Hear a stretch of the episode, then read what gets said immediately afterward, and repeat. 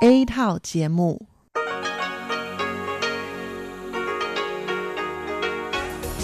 Đây là Đài Phát thanh Quốc tế Đài Loan RTI.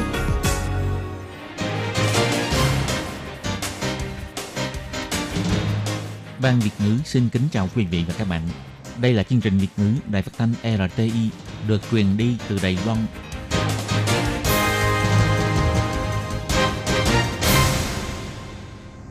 Hello, tôi Kim xin kính chào các bạn. Hoan nghênh các bạn đã đến với chương trình Việt ngữ ngày hôm nay của chúng tôi. Các bạn thân mến, hôm nay là thứ ba, ngày 5 tháng 1 năm 2021, cũng tức ngày 22 tháng 11 âm lịch năm canh tí. Chương trình Việt ngữ ngày hôm nay của chúng tôi sẽ bao gồm các nội dung chính như sau.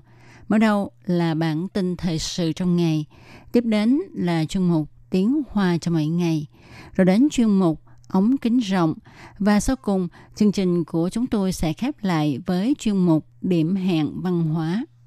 Mở đầu chương trình hôm nay, Tố Kim xin mời các bạn cùng đón nghe bản tin thời sự trong ngày. Và trước hết, mời các bạn cùng theo dõi các mẫu tin tấm lược. Thủ tướng Tô Trinh Sương đi thị sát bữa ăn trưa của học sinh tiểu học ở Đài Khê, Đào Viên. Lượng xuất khẩu thịt heo Đài Loan gia tăng, có hy vọng xuất khẩu sang Philippines. Trong nước tăng thêm 2 ca ghi nhận nhiễm COVID-19 đều đến từ nước Mỹ. A Phúc, người tạo phúc cho hơn 3.000 trẻ em dị tật ở Việt Nam đã qua đời ở tuổi 22. Khẩu trang y tế màu sắc sặc sỡ nghi có chứa chất gây ung thư. Sở quản lý thực phẩm dược phẩm sẽ hoàn thành công tác kiểm tra trong hai tuần tới. Tìm kiếm gấu con bị thương ở vùng núi Hòa Bình. Và sau cùng là tỷ giá hối đoái giữa đồng đại tệ và đồng đô la Mỹ. Sau đây, Tố Kim xin mời các bạn cùng đón nghe nội dung chi tiết của bản tin thời sự ngày hôm nay nhé. Kể từ ngày 1 tháng 1 năm 2021, sản phẩm thịt heo có chứa chất tạo nạc ractopamine của Mỹ nhập khẩu vào Đài Loan. Ngày 5 tháng 1, Thủ tướng Tô Trinh Sương đã đi thị sát buổi cơm trưa của học sinh trường tiểu học Đại Khê, Đào Viên nhằm đảm bảo bữa ăn trưa của học sinh được chế biến từ nguyên liệu trong nước sản xuất, đồng thời phù hợp với tiêu chuẩn 3 tem nhãn và một QR code. Thủ tướng Tô Trinh Sương cho biết, Thị trưởng thành phố Đào Viên, ông Trịnh Văn Sáng đã thiết kế một trường học trung tâm và một nhà bếp trung tâm kết hợp với bốn trường học vệ tinh để cung cấp bữa ăn trưa đầy đủ dưỡng chất vô cùng tiện lợi cho học sinh. Ông cho rằng các trường học trên toàn quốc cũng nên học hỏi cách làm này của thành phố Đào Viên. Thủ tướng Tô Trinh Sương cho biết, tiêu chuẩn ba tem nhãn và một QR code của chính phủ để truy nguồn nguyên liệu vô cùng hoàn chỉnh – các loại thịt, rau cải đều có tem nhãn, lý lịch sản xuất. Thông qua QR code, trẻ con ăn gì chúng ta đều biết rõ. Thủ tướng Tô Trinh Sương nói,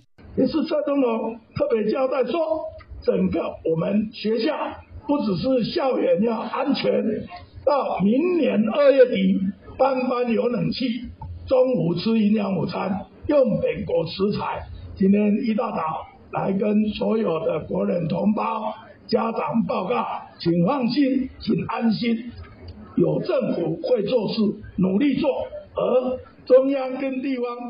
Tổng thống Thái Anh Văn đặc biệt dặn dò, trường học của chúng ta không chỉ phải đạt mục tiêu an toàn, mà đến tháng 2 năm sau, tất cả các lớp học đều phải có máy lạnh. Bữa ăn trưa phải dùng toàn nguyên liệu trong nước. Hôm nay xin báo cáo với người dân, với phụ huynh cả nước. Xin mọi người yên tâm đã có chúng tôi một chính phủ luôn nỗ lực phục vụ dân chúng và phối hợp tốt với chính quyền địa phương. Thủ tướng Tô Trinh Sương cho biết, sau khi mở cửa cho nhập thịt heo Mỹ có chứa chất tàu nạc, chính phủ sẽ điều chỉnh tiền trợ cấp bữa ăn trưa cho học sinh tiểu học và trung học lên đến 6 đồng đài tệ một bữa ăn. Năm ngoái, Đài Loan được rút ra khỏi danh sách các quốc gia có dịch lở mồm long móng ở heo. Vậy là sau 23 năm, Đài Loan lại có thể xuất khẩu thịt heo tươi sống ra nước ngoài. Theo thống kê, lượng thịt heo xuất khẩu của Đài Loan tăng mạnh, trong đó có 308 tấn lần đầu tiên xuất khẩu sang Macau. Năm nay Đài Loan sẽ có cơ hội xuất khẩu thịt heo sang Philippines nhiều hơn. Theo thống kê, năm ngoái từ tháng 1 cho đến tháng 11, Đài Loan xuất khẩu 2.541 tấn thịt heo. Sản phẩm bao gồm thịt heo tươi sống, thịt heo đông lạnh, thịt heo hơi và các loại thịt heo đã chế biến. Nơi nhập khẩu thịt heo Đài Loan nhiều nhất là Hồng Kông, kế đến là Macau và nước thứ ba là Nhật Bản. Phó chủ nhiệm Ủy ban Nông nghiệp Huỳnh Kim Thành cho biết, ngoài việc xuất khẩu thịt heo sang Macau, theo kế hoạch, nước Singapore sẽ là nước nhập thịt heo Đài Loan kế tiếp. Nhưng vì do dịch bệnh nên việc khảo sát bị đình trệ, cho nên cho đến nay vẫn không có kế hoạch cụ thể. Tuy nhiên, Ủy ban Nông nghiệp đang thảo luận với Philippines phát hiện thị trường này có tiềm năng và họ cũng có hứng thú với thịt heo Đài Loan, nên hy vọng năm nay thịt heo Đài Loan có thể xuất khẩu sang Philippines nhiều hơn. Ngoài ra, Trung Quốc cũng là nước nhập thịt heo Đài Loan xếp thứ tư với 56 tấn. Úc nhập 45 tấn, Miến Điện 38 tấn, Philippines 15 tấn, Việt Nam 10 tấn, New Zealand 8 tấn và nước Cộng hòa Mauritius 7 tấn. Ngày 5 tháng 1, Trung tâm Chỉ đạo Phòng chống dịch bệnh Trung ương tuyên bố Hôm nay, Đài Loan tăng thêm 2 ca nhiễm COVID-19 từ nước ngoài, đó là ca thứ 817 và 818. Họ đều đến từ nước Mỹ. Trung tâm Chỉ đạo Phòng chống dịch bệnh Trung ương cho biết, ca thứ 817 là một nữ giới hơn 70 tuổi, quốc tịch Đài Loan, cư ngụ tại Mỹ. Ngày 1 tháng 1, bệnh nhân bị ho nhẹ và đau họng. Ngày 3 tháng 1, bệnh nhân về nước cùng với một người thân. Khi nhập cảnh, bệnh nhân có nộp kèm theo báo cáo xét nghiệm axit nucleic âm tính trong vòng 3 ngày trước khi lên máy bay. Sau khi nhập cảnh, bệnh nhân chủ động khai báo có triệu chứng bệnh và lập tức được lấy mẫu xét nghiệm ngay tại sân bay. Kết quả dương tính với COVID-19, giá trị CT là 18, lượng virus tương đối cao. Đã nắm bắt được ba người ngồi ở hai hàng ghế trước và sau bệnh nhân. Ca thứ 818 là nữ giới hơn 20 tuổi, người Đài Loan, sinh sống tại Mỹ. Đầu tháng 12 năm 2020, bệnh nhân có triệu chứng chảy nước mũi, có làm xét nghiệm 3 lần tại Mỹ là ngày 15 tháng 12, 26 tháng 12 và 29 tháng 12, nhưng kết quả đều âm tính. Ngày 3 tháng 1, bệnh nhân về nước cùng với một người thân và khi nhập cảnh, bệnh nhân có nộp kèm theo báo cáo xét nghiệm axit nucleic âm tính trong vòng 3 ngày trước khi lên máy bay. Vì mất khứu giác nên khi nhập cảnh, bệnh nhân chủ động thông báo và được làm xét nghiệm ngay tại sân bay. Kết quả dương tính, giá trị CT là 21, lượng virus khá cao. Trung tâm đã nắm bắt và khoanh vùng người tiếp xúc với bệnh nhân này. Theo thống kê của Trung tâm Chỉ đạo Phòng chống dịch bệnh Trung ương, cho đến nay Đài Loan có tổng cộng 128.798 trường hợp thông báo có liên quan đến COVID-19, trong đó có 126.355 trường hợp đã được loại trừ khả năng lây nhiễm. 817 ca ghi nhận nhiễm bệnh, trong đó 722 ca lây nhiễm từ nước ngoài, 56 ca lây nhiễm cộng đồng, 36 ca lây nhiễm trên tàu hải quân, hai người lây nhiễm trong khoang máy bay và một ca không xác định được nguồn lây nhiễm. Ngoài ra, có một ca bị loại trừ khỏi danh sách nhiễm bệnh vì có sự nhầm lẫn. Trong số ca ghi nhận nhiễm bệnh có 7 ca tử vong, 697 ca đã hoàn thành cách ly, 111 ca hiện đang nằm viện cách ly để điều trị. A Phúc có tên tiếng Việt là Đỗ Đức Duyên, sinh tại Quảng Trị. Quảng Trị là nơi từng bị quân đội Mỹ rải chất độc da cam dioxin nên trẻ em sinh ra hay bị dị tật. A Phúc khi sinh ra đã bị dị tật ở đầu, mặt, tay chân. Nhà em lại nghèo, em có hai chị gái, thì một chị lại bị thiểu năng trí tuệ. Năm 1988, A Phúc được quỹ trí thiện Chusan trợ giúp đưa sang Đài Loan để điều trị dáng vẻ đáng thương của em đã làm cho người dân Đài Loan động lòng nên đã giấy động phong trào quyên tiền cho quỹ trí thiện thực hiện kế hoạch viện trợ trẻ em dị tật ở Việt Nam điều trị bệnh. Mẹ của A Phúc là bà Hồ Thị Thu Hân thuật lại. Bình thường bà ngủ với con để tiện việc chăm mồm. Thời gian gần đây A Phúc bị ho. 9 giờ tối ngày 2 tháng 1, bà thấy con bắt đầu toát mồ hôi. Tiếp sau đó thì tứ chi lạnh dần. A Phúc ra đi rất nhẹ nhàng. Khi sinh A Phúc, bà cứ nghĩ con sẽ chết sớm. Không ngờ bà có thể bầu bạn với con suốt 22 năm. Đó là nhờ sự trợ giúp của Đài Loan. Bà Hồ Thị Thu Hưng nói. Ông Huỳnh Trọng Thủy, chủ nhiệm văn phòng làm việc của Quỹ Trí Thiện tại Thuận Hóa, Việt Nam cho biết, khi A Phúc sang Đài Loan điều trị bệnh đã dấy lên phong trào quyên tiền cứu trợ cho miền Trung Việt Nam tại Đài Loan. Và cũng nhờ vào câu chuyện của A Phúc mà hơn 20 năm nay có hơn 3.000 trẻ em có cùng cảnh ngộ như A Phúc tại Việt Nam được trợ giúp tiếp nhận phẫu thuật chỉnh hình. A Phúc đúng là vị Bồ Tát nhỏ. Hôm nay, nhân viên quỹ trích thiện đã đến nhà đốc hương cho A Phúc. A Phúc sẽ được đem chôn vào ngày 6 tháng 1. Quỹ trích thiện đã tặng một số tiền để mẹ A Phúc lo liệu đám tang. Hy vọng A Phúc trở thành thiên thần nhỏ, tiếp tục chăm lo cho các trẻ em bị dị tật. Giới truyền thông đưa tin, bất kể là khẩu trang y tế hay khẩu trang chống bụi có màu sắc sặc sỡ, đều được nhuộm màu với nguyên liệu không rõ nguồn gốc.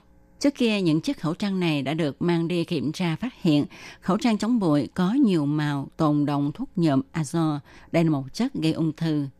Sở quản lý thực phẩm dược phẩm Đài Loan cho biết vào chiều ngày 4 tháng 1, khẩu trang y tế sẽ được lấy mẫu kiểm tra theo tiêu chuẩn quốc gia về an toàn đối với sản phẩm dệt may CNS 15290. Hiện nay đã quy hoạch sẽ lấy ngẫu nhiên 30 chiếc và dự tính sẽ hoàn thành kiểm nghiệm trong vòng 2 tuần – Sở Quản lý Thực phẩm Dược phẩm cho hay, về vấn đề nguyên liệu màu dùng để sản xuất khẩu trang y tế có nhiều màu sắc thì nên quản lý từ không nguyên liệu. Do đó, sự sản xuất khẩu trang phải sử dụng nguyên liệu màu và vải đúng tiêu chuẩn và tiến hành quản lý khống chế chất lượng sản phẩm nhằm đảm bảo chất lượng và an toàn đối với khẩu trang y tế. Sở Quản lý Thực phẩm Dược phẩm cũng sẽ tiến hành kiểm tra công xưởng đầu nguồn. Một khi lấy mẫu kiểm tra không phù hợp quy định thì sẽ căn cứ theo luật yêu cầu doanh nghiệp thu hồi. Khi cần thiết thì sẽ ra lệnh thiêu hủy hay có xử lý thích đáng. Sở Quản lý Thực phẩm Dược phẩm còn cho biết, nhằm đảm bảo quyền lợi và an toàn tính mạng của dân chúng, kêu gọi mọi người nếu phát hiện khẩu trang không có chất lượng hay khi sử dụng hoặc khi đeo khẩu trang xảy ra phản ứng thì hãy nhanh chóng thông báo qua hệ thống quản lý chất lượng hoặc gọi đến đường dây nóng 02 2396 0100. Có một con gấu đen xuất hiện trên đường tại vùng núi Hòa Bình Đài Trung. Nó cố gắng chạy nhanh về phía trước với cái chân sau hình như bị thương nên chạy không được bình thường. Nhưng chúng thấy vậy muốn cứu nó nhưng nó dùng hết sức bình sinh để chạy với cái chân bị thương, chỉ về một cái là mất dạng. Anh họ lưu cho biết, chân sau của nó bị thương, nếu không thì nó có thể leo lên cái dốc này một cách dễ dàng. Nhưng con gấu này cứ leo lên rồi tuột xuống, leo lên lại tuột xuống. Mới đầu tôi tưởng đó là con chó, còn nghĩ tại sao con chó này to lớn như vậy. Con gấu này có thể là con gấu đen Formosan. Người dân địa phương nhanh chóng thông báo cho Cục Lâm vụ. Vậy là dân chúng, cảnh sát và đội tìm kiếm cứu nạn cùng ra tay tìm kiếm con gấu. Mọi người tìm kiếm suốt đêm trong khu núi này nhưng không sao tìm thấy gấu con nhưng không ai bỏ cuộc. Sáng ra lại tiếp tục tìm con gấu bị thương. Bà Hồng Hạnh Vô, trưởng phòng quản lý rừng Đông Thế cho biết – Chân xa của con gấu có thể là bị xe đụng gây thương tích, nhưng hiện nay vẫn chưa biết rõ nguyên nhân làm nó bị thương.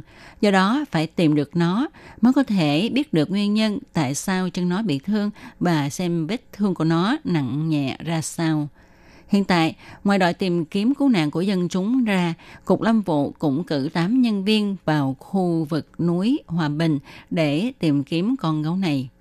Cục Lâm vụ kêu gọi dân chúng không nên đến gần khu này để tránh làm cho con gấu con này hoảng sợ.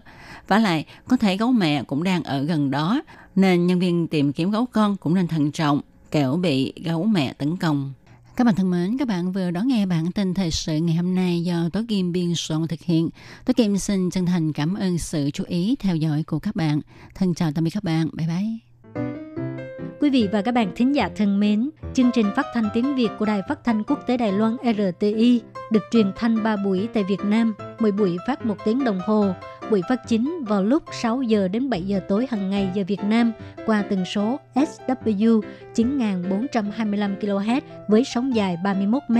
Buổi phát lại lần thứ nhất vào hôm sau 9 giờ tới 10 giờ tối qua tần số SW 9625 kHz với sóng dài 31 mét bị phát lại lần hai vào sáng hôm sau, lúc 6 giờ tới 7 giờ, qua tần số SW 9745 kHz với sóng dài 25 m.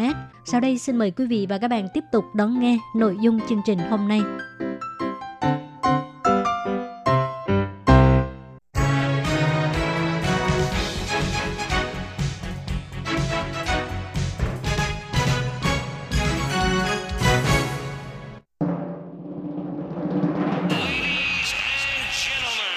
Vị đang đón nghe chương trình Việt ngữ Đài RTI truyền thanh từ Đài Loan.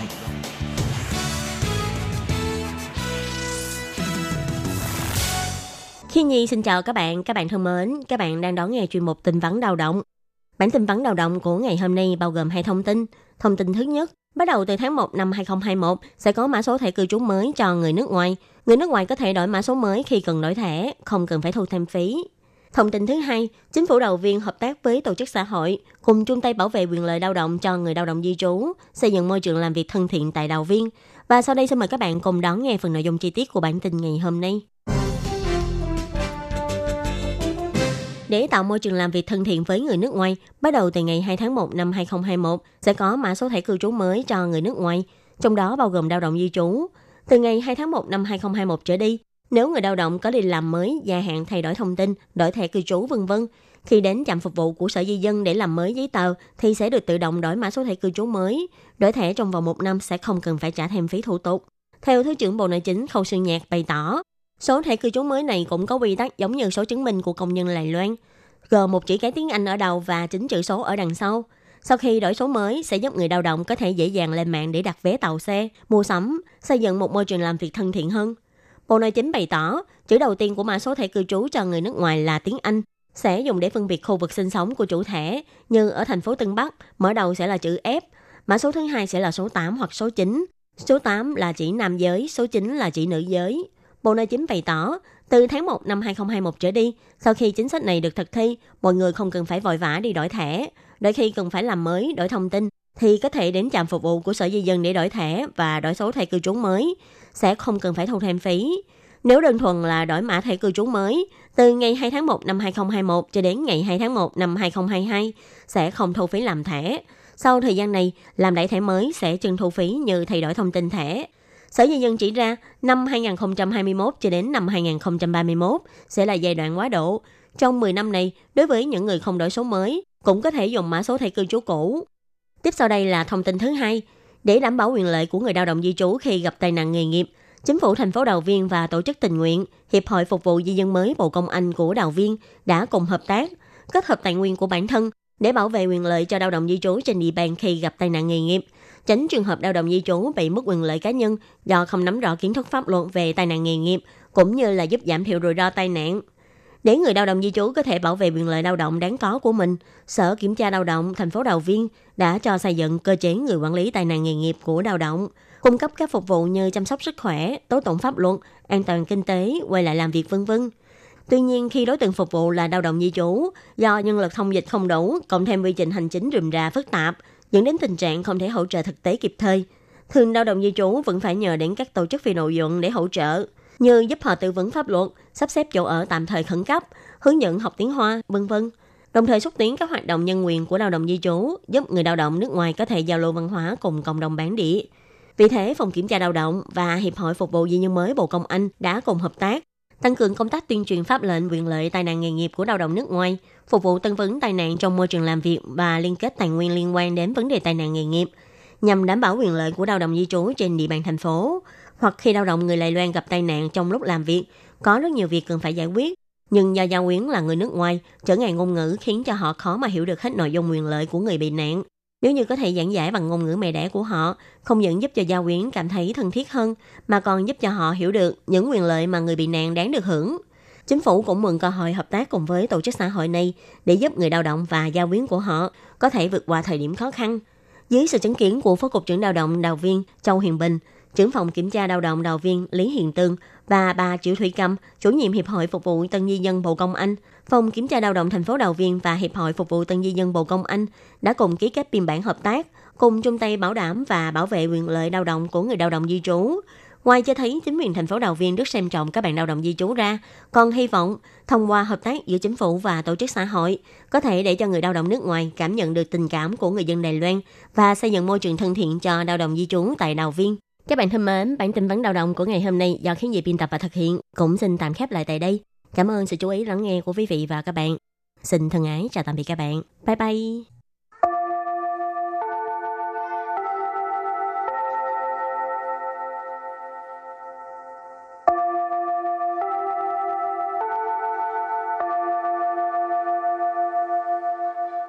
Xin mời quý vị và các bạn đến với chuyên mục Tiếng Hoa cho mỗi ngày do Lệ Phương và Thúy Anh cùng thực hiện.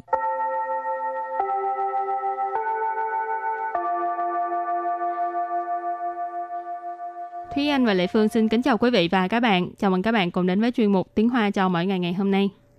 Hôm nay mình lại tiếp tục đề tài à, thi cử. Tại vì bây giờ là mùa tốt nghiệp mà, cũng là mùa Ừ. thi cử của các em học sinh với là sinh viên đại học. Ừ, nhưng mà thi thì như thế nào đi nữa cũng đừng có quá áp đặt về thành tích nha. Tại vì ờ, giống như bài trước mình nói thành tích là không có đồng nghĩa với thành tựu thành ra Ừ. mình áp đặt thành tích cao quá thì con mình không với tới được. Mình lại cho nó áp lực thì chưa chắc gì lần sau nó có thể thi tốt hơn. Ừ, cho nên các bạn tuổi học sinh cứ chơi cho thoải mái. không, cũng phải lo học bài nha. Rồi thì bây giờ mình à, bước vào bài học nha. Trước tiên là mình làm quen với các từ vựng. Từ đầu tiên đó là từ 逼迫，逼迫， bi po nghĩa là ép buộc, áp bức. Từ kế tiếp 输，输， su su không thích chút nào. Có nghĩa là thua. Rồi từ thứ ba nó là một cái ờ, cụm thành ngữ là 望子成龙，望子成龙， Quang tử成lộn. Quang tử 成 lộn nghĩa là hy vọng con cái có thể thành tài thành đạt. Lộn là rồng ha, lông. Rồi quang là hy vọng, hy vọng. Từ ở đây nghĩa là con cái, trấn là biến thành, trở thành. Cho nên quang tử trấn lộn là hy vọng con mình có thể thành tài. Ngoài ra thì cũng có một cái vế sau của câu này đó là quang nữ trấn phân. Cũng là vậy. Ừ, có tức là cũng cái nghĩa cũng tương tự nhưng mà ở vế trước thì quang tử thì là hy vọng là con trai có thể thành rồng còn ở phía sau thì là quăng nữ trấn phân tức là hy vọng con gái có thể thành phượng. Đều là những cái uh, cách nói để mà hy vọng con mình có thể thành những người mà có thành tựu cao thành đạt trong tương lai. Ừ. từ kế tiếp hả? Ơ sa. Ơ sa. Ơ sa có nghĩa là bóp nghẹt hay là tước đoạt? Từ cuối cùng đó là từ thống niên thống niên thống niên thống niên nghĩa là tuổi thơ Rồi, bây giờ mình bước sang phần đối thoại.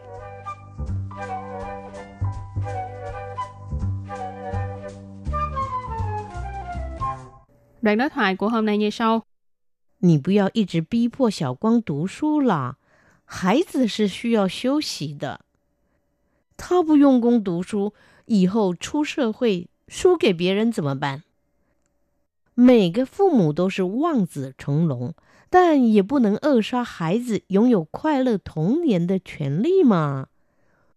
知道了，我不会一直要求他拿好成绩就是了。sau đây xin giải thích câu đầu tiên của đối thoại câu đầu tiên đó là 你不要一直逼迫小光读书了，孩子是需要休息的。你不要一直逼迫小光读书了，孩子是需要休息的。你不要一直逼迫小光读书啦，孩子是需要休息的。Câu này có nghĩa là anh đừng có ép tiểu quan phải học bài hoài. Con nít là cần phải nghỉ ngơi.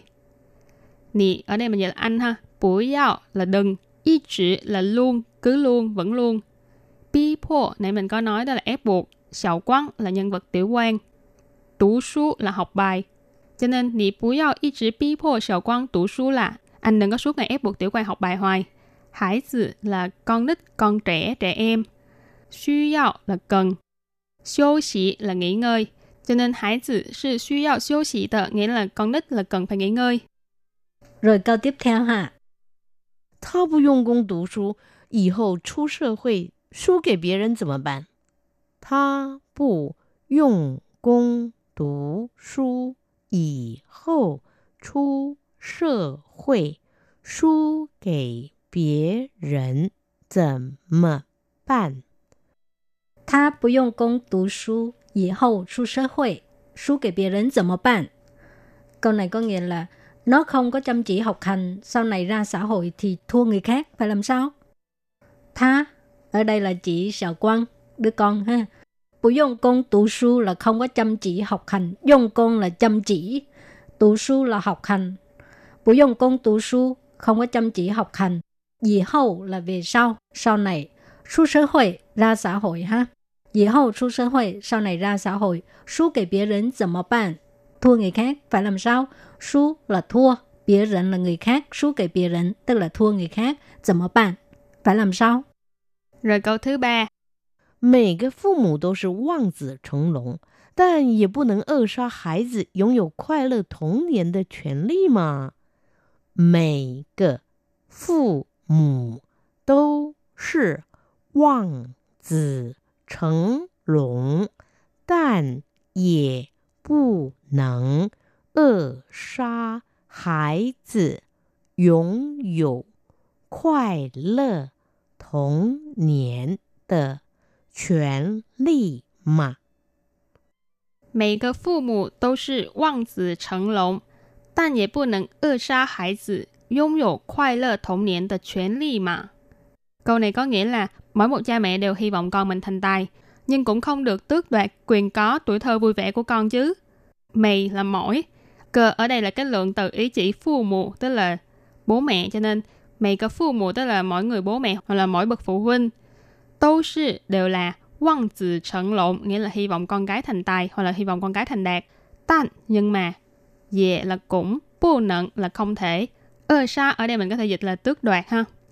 Ơ sa什么什么的权利 tức là tước đoạt cái quyền lợi gì đó. Quyền lợi gì ở đây? Hải tử dung dụ khoai lợi童年 tức là con trẻ có được một cái tuổi thơ vui vẻ. Hải tử là con trẻ hay hoặc là trẻ em, con cái vân vân. Dung dụ là có, khoai lợi là vui vẻ,童年 là tuổi thơ. Hảo, câu cuối cùng 知道了，我不会一直要求他拿好成绩就是了。知道了，我不会一直要求他拿好成绩 就是了。知道了，我不会一直要求他拿好成绩就是了。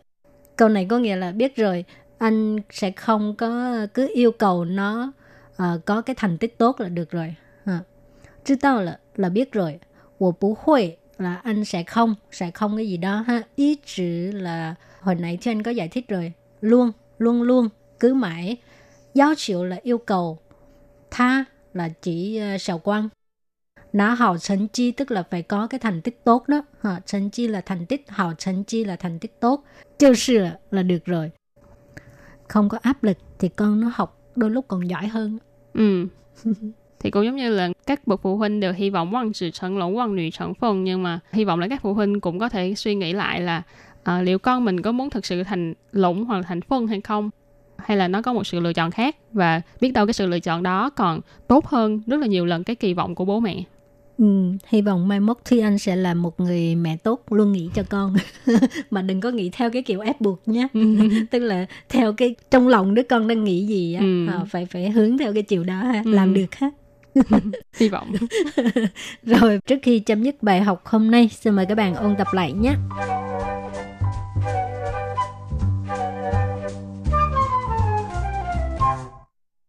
迫 Bi 迫 Bi 迫 nghĩa là ép buộc, áp bức.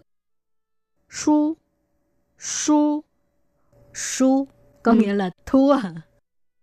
Vọng tử成龙 Vọng tử thành lũng. Vọng tử thành lũng nghĩa là hy vọng con cái có thể thành tài thành đạt. Ơ sa Ơ sa Ơ sa có nghĩa là bóp nghẹt hay là tước đoạt. Thống niên, thống niên. Thống niên, nghĩa là tuổi thơ.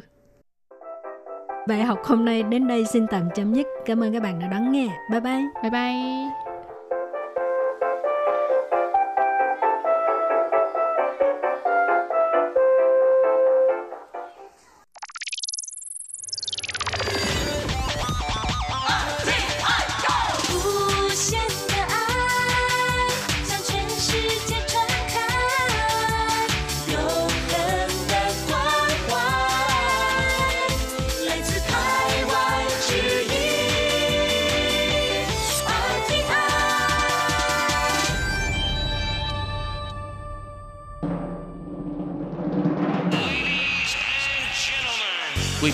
Đón nghe chương trình Việt ngữ Đài RTI truyền thanh từ Đài Loan.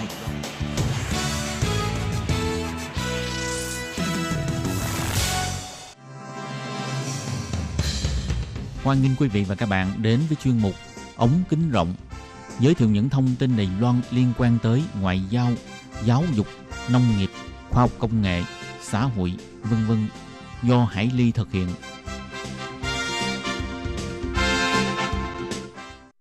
Các bạn thân mến, Hải Ly xin chào các bạn. Hoan nghênh các bạn đến với chuyên mục ống kính rộng đầu tiên trong năm mới 2021. Thì ờ, thưa các bạn, trong ờ, hai buổi phát gần đây, chúng ta đang được trò chuyện với nghệ sĩ Tuấn Mami, một ờ, nghệ sĩ đến từ Hà Nội hoạt động trong lĩnh vực nghệ thuật thử nghiệm. Thì để nối tiếp cho nội dung chia sẻ vào tuần trước, giới thiệu về tác phẩm nghệ thuật thử nghiệm của nghệ sĩ Tuấn về cộng đồng người Việt di cư tại Hàn Quốc thì ờ, trong buổi phát hôm nay, Hải Ly xin mời ờ, nghệ sĩ Tuấn quay trở lại với chương trình để ờ, chia sẻ với chúng ta về dự án nghệ thuật mà anh đang ấp ủ về cộng đồng người di cư Việt Nam tại Đài Loan. Vậy sau đây mời các bạn theo dõi phần cuối cuộc trò chuyện của chúng tôi nhé.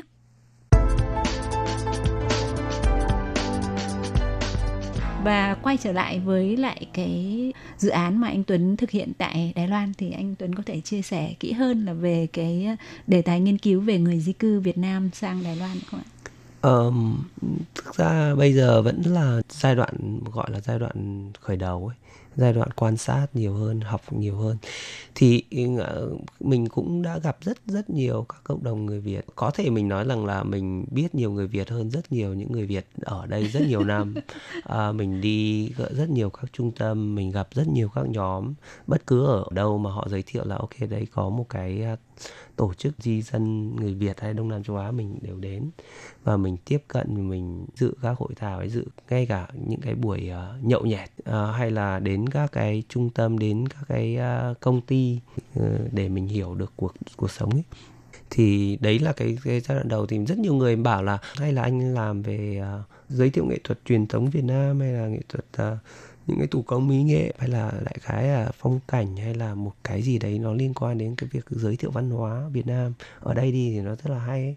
thì thực ra cái đấy thì không thực ra không thuộc cái mục, mục tiêu của mình. Nó không nằm trong cái mối quan tâm của mình. Cái quan tâm nghệ thuật của mình là nhìn vào cái hiện thực Đời ở sống. đây để mình xem rằng là vậy cái gì mình có thể ờ, đóng góp cái gì chúng ta có thể thay đổi để cho tương lai tốt hơn hay để cho những cái ờ, con người mà cả hai phía hay là những cái cộng đồng mà cả Việt Nam hay là cả những con người ở đất nước Đài Loan họ họ hiểu rằng là chúng ta đang sống trong cùng một cái cái trái đất cùng một mạch đất và chúng ta được, đều được tôn trọng như nhau. Và nhưng cái vấn đề gì à, người Việt ở đây chúng ta có thể giải mã như nào để chúng ta có thể một, có một tương lai tốt hơn? Có thể là không phải dành cho ngay ngay lập tức bây giờ cho các bạn nhưng có thể cho tương lai hoặc là cho những người sắp đến. Thì cái này mình về cơ bản mình không phải là người đi giải quyết vấn đề xã hội một cách uh, như những người hoạt động xã hội mà mình đi tìm đến dung cảm để xem rằng là vậy những cái vấn đề xã hội sẽ tạo ra một cộng đồng như nào và nó có thể tác động đến tương lai chứ có thể không phải là à, đi giải quyết ngay lập tức vấn đề hiện tại Mà có nghĩa là đến bây giờ thì giống như là anh Tuấn có chia sẻ là mình đang trong cái quá trình tức là khám phá ừ. khám phá không chỉ là khám phá về cái cộng đồng người di cư người Việt ở đây mà có Ừ. thể khám phá chính cái cảm xúc của bản thân ừ. đối với cái cộng đồng đó Đúng. và trong quá trình đó thì mình mới tìm ra với quyết định là à ở Đài Loan thì mình sẽ làm tác phẩm gì cũng giống như trước đây anh Tuấn đã từng đi Hàn Quốc thì Yeah. mình không đặt mục tiêu đầu tiên là mình Yeah. sẽ làm gì Ừ. mà trong quá trình mình tìm hiểu thì đến một lúc nào đấy mình sẽ tự nhiên mình sẽ vỡ ra một cái ý tưởng là Ừ. mình mình sẽ làm gì Dạ. Thế thì ví dụ như có thể chia sẻ thực ra là bắt đầu có rất nhiều các cái ý tưởng bắt đầu nhen nhóm xuất hiện trong trong đầu. Bởi vì rất nhiều những câu chuyện hay những cái hiện thực mà mình thấy là, là rất là hay để để để để đưa ra. Thì có một cái ý mà mình muốn là uh, tạo ra một cái cái bộ ảnh mà nó gọi là mình tạm gọi là là uh, vườn uh, di cư. Thì bởi vì mình biết rằng là rất nhiều người Việt Nam sang đây họ đôi khi họ nhớ nhà ấy đôi khi chỉ thông qua một cái mùi của một cái cái lá uh, lá rau sống mà cái lá rau sống này nó phải là cái cái cái rau sống từ nguồn Việt Nam cơ. Hoặc là họ cần phải gia giảm một cái gia vị mà cái gia vị này cần phải là cái cây nó phải có thể là có cây ở Đài ở Đài Loan nhưng nó nó không có cái mùi vị giống cái mùi Đúng vị vậy. ở ở ở ở ở cái cây của người Việt. Đôi khi họ chỉ nhớ nhà họ nhớ nhớ quê hương bởi thông qua những cái rất đơn giản như vậy. Đôi khi họ họ không có khả năng mua thì họ họ đôi khi họ tự trồng một đến hai cây một cái một cái cây gia vị rất nhỏ. Đôi khi người ta cứ bảo là ok chuyển mang hạt hay mang cây là bất hợp pháp. Nhưng những cái cái cái nhỏ như thế những cái mang một hai cái hạt hay trồng một cái cây không chưa bao giờ là một cái gì đấy phạm pháp cả. Uh, nó mang tính con người đôi khi họ họ họ trồng một, hai cái cây gia vị, hoặc là cây diếp cái gì đấy, rau mùi hay là ờ, cây ờ, cây nghệ chẳng hạn, để họ họ họ nấu ăn, thì cái này nó mang tính rất là con người và và nó nó rất là tình cảm. Họ có thể gợi nhớ về quê hương thì mình thấy cái đấy nó một cái thứ vô cùng đẹp. Thì mình muốn chụp một cái bộ ảnh mà cái bộ ảnh đấy đôi khi nó thì nó như là một cái uh, sưu tập những cái ký ức của những cái người mà họ di cư thì mình nghĩ rằng nó có thể là một cái ý tưởng hay. Đấy là một trong những cái ý tưởng mà mình, ban đầu mình làm. Hoặc là mình có thể trong tương lai mình có thể kết hợp ừm, à, mình đang làm việc với một cái bảo tàng để làm triển lãm. Có thể nếu mà không dịch qua thì mình có thể làm trong năm tới này. Hoặc là nếu mà không dịch chưa qua thì có thể năm tới nữa. Thì mình cũng được mời ở bởi, bởi một cái bảo tàng ờ, để cộng tác làm một cái triển lãm. Thì mình cũng đang muốn làm với họ về một dựng một cái cái vườn Đông Nam châu Á vườn di cư xây hẳn một cái vườn và có thể cái triển cái tác phẩm đấy có thể tồn tại trong vòng nhiều năm hoặc là có thể mãi mãi ở ở cái bảo tàng đấy. Thì thì đấy là một trong những cái cái ý tưởng khởi phát mà hy vọng là mình có thể làm được trong tương lai. Ồ. Ừ.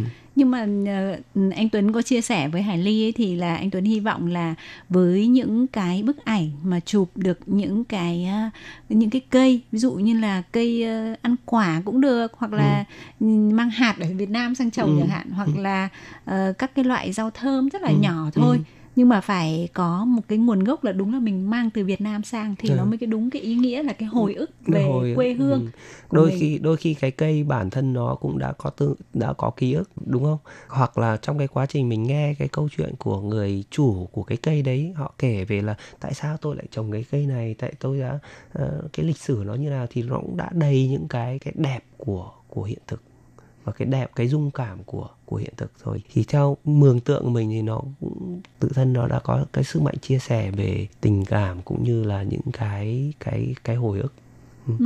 và nó cần được lan tỏa.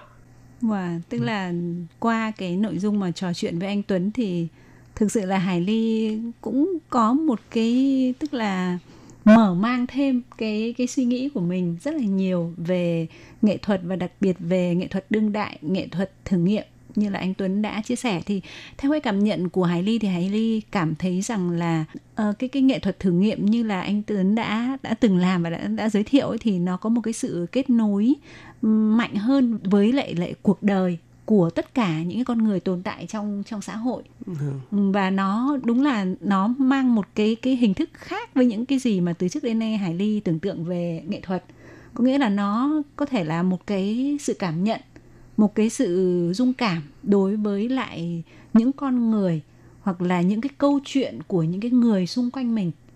À, nó mọi người cứ cho rằng là có thể là hay cho rằng nó trừu tượng hơn nhưng với mình thì mình nghĩ rằng là nó thực ra nó hiện thực hơn rất nhiều. Nó nó không có gì trừu tượng ở đây cả bởi vì nó là những câu chuyện thật những hình ảnh thật. Mọi người chỉ không chấp nhận nó bởi vì mọi người đã được uh, định định hình trong đầu rằng nghệ thuật phải là như này rồi ví dụ như một à, một bà mẹ chẳng hạn thì tại sao lại không phải là nghệ thuật? Tại sao lại phải là những cô gái khỏa thân hay là những cô gái mặc áo dài? Không không không có cái sự khác biệt giữa cái đẹp ở đây.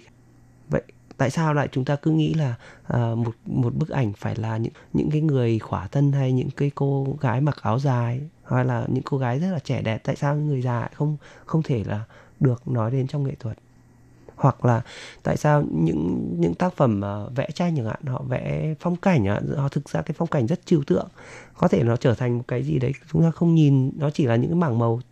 Nhưng tại sao nó lại là là là là được chấp nhận trong khi đấy một cái một cái ảnh về một cái cái phòng ngủ của một một con người bình thường ấy, không thể là một nghệ thuật tại sao không?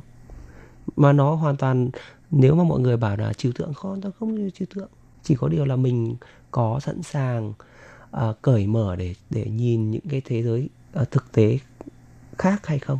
Có nghĩa là nếu mà như vậy thì Hải Ly uh, xin uh, gọi là đúc kết lại bản thân mình. Có nghĩa là qua cái lời uh, giải thích thêm của anh Tuấn vừa rồi thì Hải Ly uh, hiểu rõ hơn là thực ra từ trước đến nay những người bình thường như Hải Ly chẳng hạn thì mình hiểu về nghệ thuật nó hơi bị hạn hẹp và qua đây thì mình có một cái nhìn rộng hơn Ừ. về cái cái khái niệm về về nghệ thuật và anh Tuấn có thể chia sẻ thêm một chút là khi mà sang Đài Loan thì anh có những cái cái cảm nhận như thế nào đó về cái xã hội hoặc là về cái cái đặc trưng về nghệ thuật của Đài Loan không ạ? À, thực ra là à, mình rất là là là hạnh phúc khi sang Đài Loan này vì là cái môi trường nghệ thuật cũng như là cái cái môi trường văn hóa ở đây phát triển rất nhiều rất là là là là mạnh. À, mình cũng sang đây lần này lần thứ tư. Tất cả mọi lần đều sang đây để làm triển lãm. À, mình năm ngoái có triển lãm ở bảo tàng đương đại ở Đài Bắc rồi là hai năm trước thì có triển lãm ở uh, trung tâm uh, trình diễn uh, Đài Loan. Bốn năm nay thì đều sang đây để, để có cơ hội để triển lãm rồi là giao lưu với các uh, cộng đồng nghệ thuật rồi các cái trung tâm văn hóa ở bên Đài Loan. Thì thì mình thấy rằng uh, cái môi trường nghệ thuật ở Đài Loan rất tốt. Ừ, họ có một cái à, cái sự ủng hộ của chính phủ rất là mạnh rất là giàu có rất là là dồi dào. Cái điều này Việt Nam gần như hoàn toàn không có. À, hôm trước à, mình có cũng có một cái buổi uh, hội thảo với uh, với với một trung tâm của Đài Loan một cái cái kênh của Đài Loan về cái cái việc mà vậy cái sự khác biệt cũng như là sự ờ, mà làm sao có thể kết nối giữa ờ, nghệ thuật Việt Nam và Đài Loan ấy thì cái mình chia sẻ và nhận ra đấy là trong văn hóa Đài Loan cũng như là chính phủ Đài Loan họ tập trung và tôn trọng rất nhiều cái cái sự phát triển văn văn hóa và nghệ thuật và họ coi nó như là cái nền tảng và cái cái cái gốc của của văn hóa của một xã hội. Ờ, để phát triển được xã hội thì thì nghệ thuật là một cái một cái chìa khóa rất là quan trọng.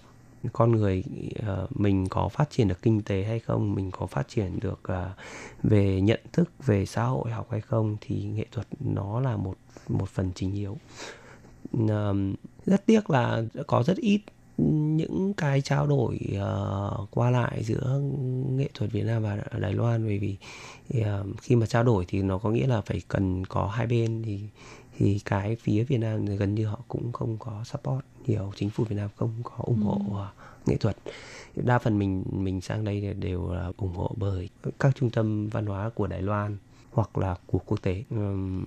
Và mình thấy là Đài Loan có thể đi rất xa trong việc phát triển nghệ thuật bởi vì họ có môi trường cởi mở họ thu hút rất nhiều những ờ, những nhân tài từ các nước đến. Thì rõ ràng là sẽ nâng cao cái góc nhìn về văn hóa cũng như nghệ thuật ở Đài Loan rất là xa. À, vâng thì ờ, hôm nay rất là cảm ơn anh Tuấn đã có những cái ờ, chia sẻ rất là uh, mới mẻ đối với Hải Ly và có thể đối với nhiều thính giả của RTI và cũng xin chúc cho anh Tuấn là sẽ có nhiều những cái câu chuyện thú vị và sẽ tìm ra những cái điều hay uh, trong cái quá trình mà anh uh, tiếp cận với lại cộng đồng di cư tại Đài Loan. Và hy vọng là cái dự án của anh sẽ có một cái kết quả um, tốt đẹp và sẽ uh, có cái cơ hội mà được xem cái triển lãm đó tại Đài Loan ạ. Vâng, cảm ơn chị Hải Ly. Chào các bạn. Vâng thì uh, hy vọng là chúng tôi sẽ được uh, đón xem tác phẩm của nghệ sĩ Tuấn Mami với rất là nhiều uh, xúc cảm về uh, cộng đồng di cư người Việt tại uh, Đài Loan. Và cũng xin uh, cảm ơn sự góp mặt của nghệ sĩ Tuấn trong chương trình của Hải Ly. Cảm ơn các bạn đã quan tâm đón nghe. Thân ái chào tạm biệt. Bye bye.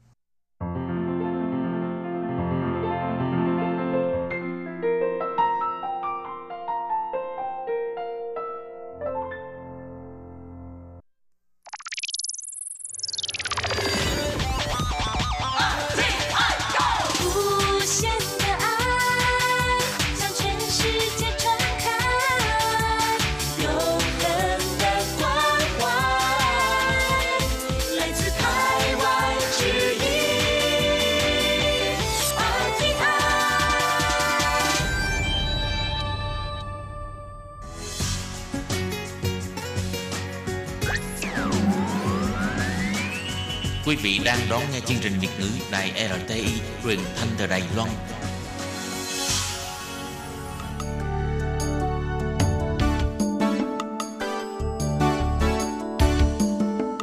Chào mừng quý vị đến với chương mục Điểm hẹn văn hóa do Khiết Nhi phụ trách. Khi Nhi xin chào các bạn, các bạn thân mến, các bạn đang đón nghe chuyên mục Điểm hẹn văn hóa. Các bạn ơi, vậy là chúng ta đã bước sang năm mới 2021 rồi nha. Trong cuối tuần vừa rồi thì chúng ta đã tiễn đưa năm cũ đó là năm 2020 và đón chào năm mới 2021. Và chúng ta cũng vừa kết thúc 3 ngày nghỉ từ ngày 1 tháng 1 cho đến ngày 3 tháng 1. Chắc hẳn là có rất là nhiều bạn sẽ đi chơi vào những ngày này phải không? Và trong tuần vừa rồi cũng xuất hiện một hiện tượng đó là trên toàn Đài Loan, nhiệt độ đã đột ngột hạ xuống và nhiều nơi ở Đài Loan đã có tin là trời đã có tuyết. Ví dụ như là tại núi A Lý Sơn nè, tại Ngọc Sơn hay là núi Thái Bình vân vân. Và chắc hẳn là có rất là nhiều bạn đã tận dụng 3 ngày nghỉ lễ này để đi đến vùng núi để mà ngắm tuyết. Cho nên trong những ngày gần đây thì Khiết Nhi đã nhìn thấy rất là nhiều hình các bạn chụp ở trên Facebook là các bạn đi đến những cái vùng núi có tuyết để mà chụp hình nè và nhiều nhất là các bạn đi A Lý Sơn với lại núi Thái Bình ở Nghi Lan. Cũng có rất là nhiều bạn đã bày tỏ là đã từ lâu rồi Đài Loan không có một mùa đông lạnh như thế. Mà các bạn biết không, nếu như mà so về trên lịch sử thì thực ra mùa đông năm nay vẫn không phải là mùa đông đặc biệt lạnh và mùa đông năm nay vẫn còn quá nhẹ đô, quá nhẹ nhàng so với những năm trước. Và sau đây xin mời các bạn cùng đón nghe điểm hẹn văn hóa của tuần này. Thiên nhiên muốn cùng các bạn điểm lại những cái mùa đông lạnh nhất ở Đài Loan. Sau đây xin mời các bạn cùng đón nghe chuyên mục nhé. Thì như vừa rồi Khiết Nhi có nói, những ngày gần đây, trời đột ngột trở lạnh, nhiệt độ trung bình đột ngột hạ xuống còn hơn 10 độ. Ở một số vùng đồng bằng, nhiệt độ thậm chí chỉ còn 4,3 độ, lập kỷ lục lạnh nhất trong năm 2020. Nhiều người bắt đầu than vãn là sao trời năm nay lạnh thế, thực là không muốn ló mặt ra khỏi nhà, chỉ muốn co ro ở trên giường mà thôi. Nhưng mà thật ra các bạn biết không, nếu so với 5 năm trước, vào đầu năm 2016, tại Đài Loan cũng đã từng có một đợt lạnh kỷ lục, đến nỗi là ở một số nơi ở đồng bằng Lài Loan cũng có tuyết rơi. Ừ, các bạn không có nghe lầm nha, đó là tuyết rơi. Lúc bây giờ thì nhiệt độ tại Tân Trúc chỉ có 2,8 độ, được xem là nhiệt độ thấp nhất tại vùng đồng bằng của năm đó. Thì tuy nhiên, dù có tuyết rơi và nhiệt độ khá thấp, nhưng nếu chú trên trục thời gian từ trước đến nay sẽ phát hiện, những đợt lạnh này vẫn còn là quá nhẹ nhàng. Trong cơn lạnh khủng lạnh nhất của lịch sử, nhiệt độ xuống dưới 0 độ, đến nỗi những nơi ở khu vực miền Nam như là huyện Giang Nghĩa đều bị tuyết phủ dày vài tấc, vật nuôi chết cống hàng loạt. Đó mới thực sự là thảm họa tuyết nặng nề nhất trong lịch sử của Lầy Loan.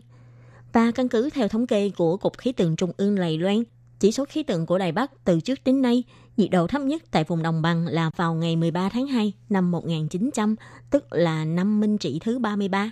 Lúc bấy giờ, nhiệt độ vùng đồng bằng chỉ xuống lại còn có âm 0,2 độ. Và ngày 28 tháng 1 năm 1963, tức là 57 năm trước, nhiệt độ tại đồng bằng là âm 0,1 độ C, là ngày mà thành phố Đài Bắc lạnh nhất kể từ sau Thế chiến thứ hai. Ngoài ra thì ngày 27 tháng 11 năm 1922, nhiệt độ là 1,1 độ C. Ngày 27 tháng 1 năm 1962, nhiệt độ là 1,2 độ C, là hai ngày có nhiệt độ thấp tiếp sau đó. Cho nên các bạn cũng thấy hai nhiệt độ của thành phố Đài Bắc có lúc cũng xuống đến là nhiệt độ âm. Thực ra các bạn biết không, khi mà Khiết Nhi đến Lài Loan, rất là nhiều bạn ở Việt Nam vẫn hay hỏi Khiết Nhi là ở Lài Loan có lạnh lắm không? Ở Lài Loan có tuyết rơi hay không? Vì trong suy nghĩ của mọi người là ở nước ngoài thì thường sẽ có tuyết rơi, nhưng mà thú thật thì lần nào khí Nhi cũng nói với mọi người là thật ra thì khí hậu của Lài Loan rất là giống với khí hậu của miền Bắc Việt Nam mình.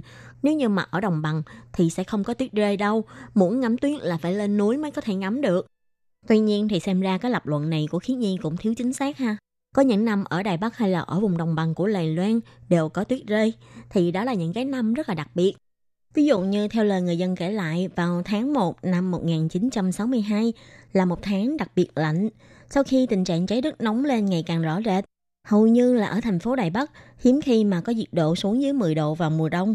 Nhưng vào tháng 1 của năm đó, tức là năm 1962, nhiệt độ trong ngày dưới 10 độ là hơn 20 ngày.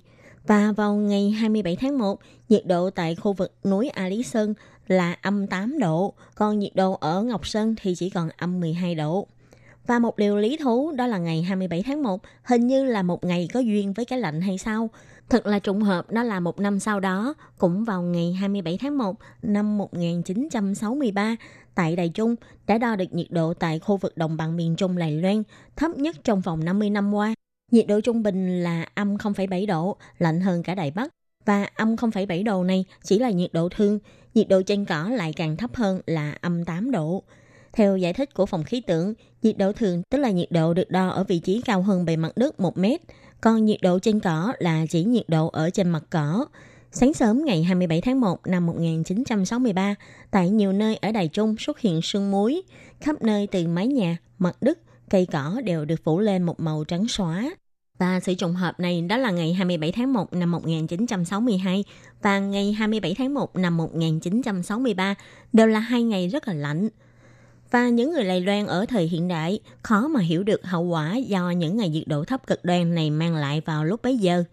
Và vào một dịp khác, đó là vào ngày 20 tháng 1 năm 1961, khi nhiệt độ trên núi A Lý Sơn xuống thấp còn âm 8 độ, thấp nhất trong vòng 50 năm lúc bấy giờ. Kết quả là khiến cho núi Addison bị mất nước. Nguyên nhân là do nước trong ống nước đã bị đông lại, nguồn nước thì bị đóng băng dày ba tấc, không thể chuyển nước đến khu vực này. Thì đây là hậu quả của trận tuyết lớn cách đây chừng 60 năm trước gây nên. Và có thể các bạn không biết, nếu quay lại nhìn về thổ xa hơn nữa, vào thời kỳ nhà Thanh, thì những ghi nhận nhiệt độ trên không đáng là gì. Từ thế kỷ thứ 17 cho đến thế kỷ thứ 19, sách sử các nơi ở Lài Loan đều từng có ghi nhận là có mưa tuyết. Mưa tuyết ở đây là chỉ tuyết rơi như mưa, cấp độ nặng hơn rất nhiều so với tuyết bay. Những hiện tượng tuyết rơi này không chỉ là ở khu vực miền núi, mà tuyết còn xuất hiện ở khu vực đồng bằng, vì đó đều là những trường hợp không thường thấy, nên cũng đã được đưa vào sử sách.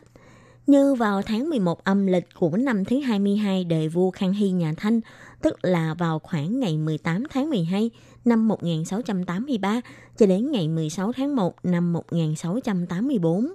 Tại vùng đồng bằng miền Tây của Lài Loan có mưa tuyết và đóng băng. Trong cuốn Đại dương Văn Kiến Lục đã ghi nhận lại, mùa đông ở phía Bắc có bão tuyết lớn rất lạnh. Còn cuốn Chư La huyện chỉ thì lại nhắc đến đóng băng dày hơn cả gan tức. Những ghi nhận này thực sự rất có giá trị. Nếu so với lại các ghi nhận sử liệu tương tự tại các nơi trên thế giới sẽ phát hiện, thời gian ấy trái đất đang trong thời kỳ tiểu băng hà, từ thế kỷ thứ 16 cho đến thế kỷ thứ 19. Sự biến đổi khí hậu này đối với thế giới có một sự ảnh hưởng sâu sắc. Giới sự học đã có nghiên cứu từ rất sớm, như trạm quan trắc vũ trụ NASA của Mỹ cũng đã từng chỉ ra, trong giai đoạn này có ba khoảng thời gian đặc biệt lạnh, lần lượt là từ năm 1650 trở đi và giai đoạn thứ hai là từ năm 1770 trở đi. Giai đoạn thứ ba là từ năm 1850 trở đi. Trận tuyết lớn năm 1683 có thể được xem là minh chứng của thời kỳ cực lạnh thứ nhất, tức là năm 1850. Và tương ứng với thời kỳ cực lạnh thứ hai, đó là vào tháng 2 năm 53 vua Càn Long, tức là ngày 8 tháng 3 năm 1788 cho đến ngày 5 tháng 4. Trong cuốn Đàm Thủy Chính Trí đã có mô tả mưa tuyết lớn, nạn đói, một đấu gạo bằng ngàn tiền, nói rõ là thảm họa tuyết và cái lạnh của năm đó đã ảnh hưởng trầm trọng đến thu hoạch, khiến cho nạn đói và thiếu thốn đã xảy ra. Và tương ứng với thời kỳ lạnh thứ ba, Đó là vào tháng 5 năm thứ bảy vua Hàm Phong, tức là ngày 26 tháng 1 năm 1857 cho đến ngày 23 tháng 2 của năm 1857. Trong Đàm Thủy Thính Chí và cả Miêu Lực huyện Chí đều có ghi nhận có tuyết lớn. Ngoài ra, vào các năm 1815, 1816, 1875, 1881, 1892 và 1893 vân vân đều có ghi nhận là có tuyết rơi. Vậy xem ra là vào thời thế kỷ thứ 19, Lai Loan thường xuyên xảy ra có tuyết rơi vào mùa đông. Đặc biệt là năm 1892 và 1893 đều có mùa đông rất là lạnh. Tại khu Thổ Kỷ Lâm, tức là Trúc Đông, Tân Trúc của ngày nay, tuyết lớn liên tục 3 ngày liền, đồng bằng đóng băng cao hơn cả trượng. Và ngay cả tại Bành Hồ ở miền Nam Đài Loan cũng bị ghi nhận là lạnh cực kỳ. Và đáng ngạc nhiên hơn là tại khu vực Vân Lâm và Gia Nghĩa cũng từng có trận tuyết lớn. Như vào ngày 18 tháng 1 năm 1893, thực sự có ghi nhận tuyết lớn trải dài từ khu vực Đạm Thủy, Vân Lâm đến Gia Nghĩa. Theo ghi nhận của địa phương, Tây Bảo Bố Dự, tức là làng luân bối của Vân Lâm ngày nay, lúc bấy giờ tuyết lớn, ngũ cốc và heo, dê đều bị chết cống. Còn tại khu Tân Cảng Gia Nghĩa thì tuyết rơi dày vài tấc, vật nuôi đều bị chết cống. Cả Luân Bố và Tân Cảng đều nằm tại phía nam của sông Trọc Thủy. Hơn nữa đều là đồng băng. Những nơi này mà có tuyết lớn, vậy những khu vực ở phía bắc của con sông này chắc chắn cũng sẽ phủ đầy tuyết trắng. Nên có thể đây chính là ngày lạnh nhất trong lịch sử của Lài Loan. Mà các bạn biết không, Lài Loan nằm tại khu vực cận nhiệt đới, đáng lý khả năng có tuyết rơi rất là thấp. Thường vào những năm mùa đông trời lạnh, muốn ngắm tuyết là phải lên những vùng núi cao, ví dụ như là ở Lài Loan, những điểm nổi tiếng để mà ngắm tuyết thường là có núi Hợp Hoang nè, núi Dương Minh, núi Tuyết hay là núi La La, núi Thái Bình, núi lớn Nam Hồ vân vân. Thường thì những ngọn núi này có độ cao là hàng nghìn mét trên mực nước biển. Vào những ngày đông mà thời tiết hơi lạnh, trên núi sẽ xuất hiện tuyết. Việc có tuyết rơi ở đồng băng lại là một hiện tượng hiếm hoi hơn. Tuy nhiên hiếm hoi không có nghĩa là không có, nhưng những năm mà Khiết Nhi đã kể ở trên đều là những năm có tuyết rơi. Mùa đông của những năm này đều cực kỳ lạnh và không cần phải lên núi cao, các bạn cũng có thể ngắm tuyết ở ngay tại khu đô thị.